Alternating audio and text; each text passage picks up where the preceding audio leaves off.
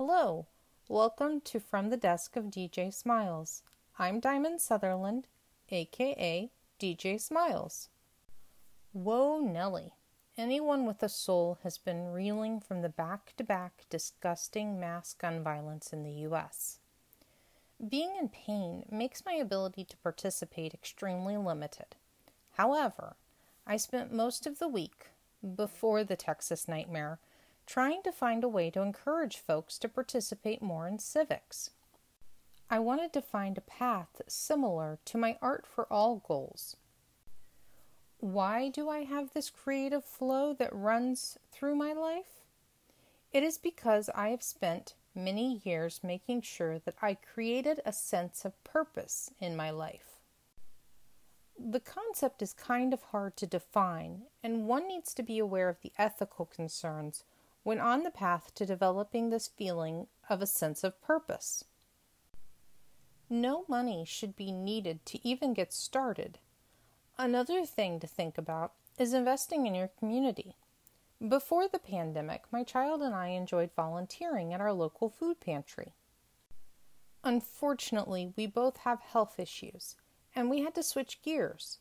So I turned my gears and took my art online it became my new purpose art for all.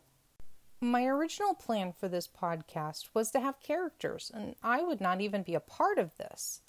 But my allergies have been messing with me.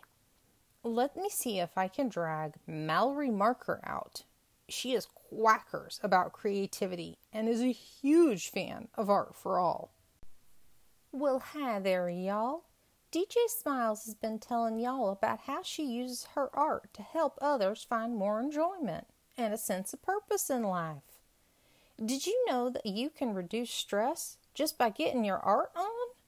It doesn't even need to be a keeper.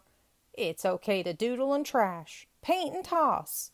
What matters is finding a healthy outlet to process thoughts and feelings. Mallory Marker checking out. Catch you good folks later. I might get my strange voices back yet. Until then, back to the main topic. Finding a sense of purpose can be overwhelming. The secret is to start small, and community involvement is the best way to start small. There are always nonprofits that will need volunteers, and if that can't be fit into one's life, the next best way is to get into civics which everyone should be doing already, but is most certainly not. An example is the ongoing gun issues. With more folks calling, emailing, writing, voting, and many other ways of participating, we can all be heard. What it comes down to is do you feel like you've created a healthy space in the world around you? If not, then it is about finding the right tools and moments that can help you create that sense of purpose. And all of that cannot be accomplished by only consuming entertainment or only discussing the latest celebrity happenings. Yeah, life is weird like that.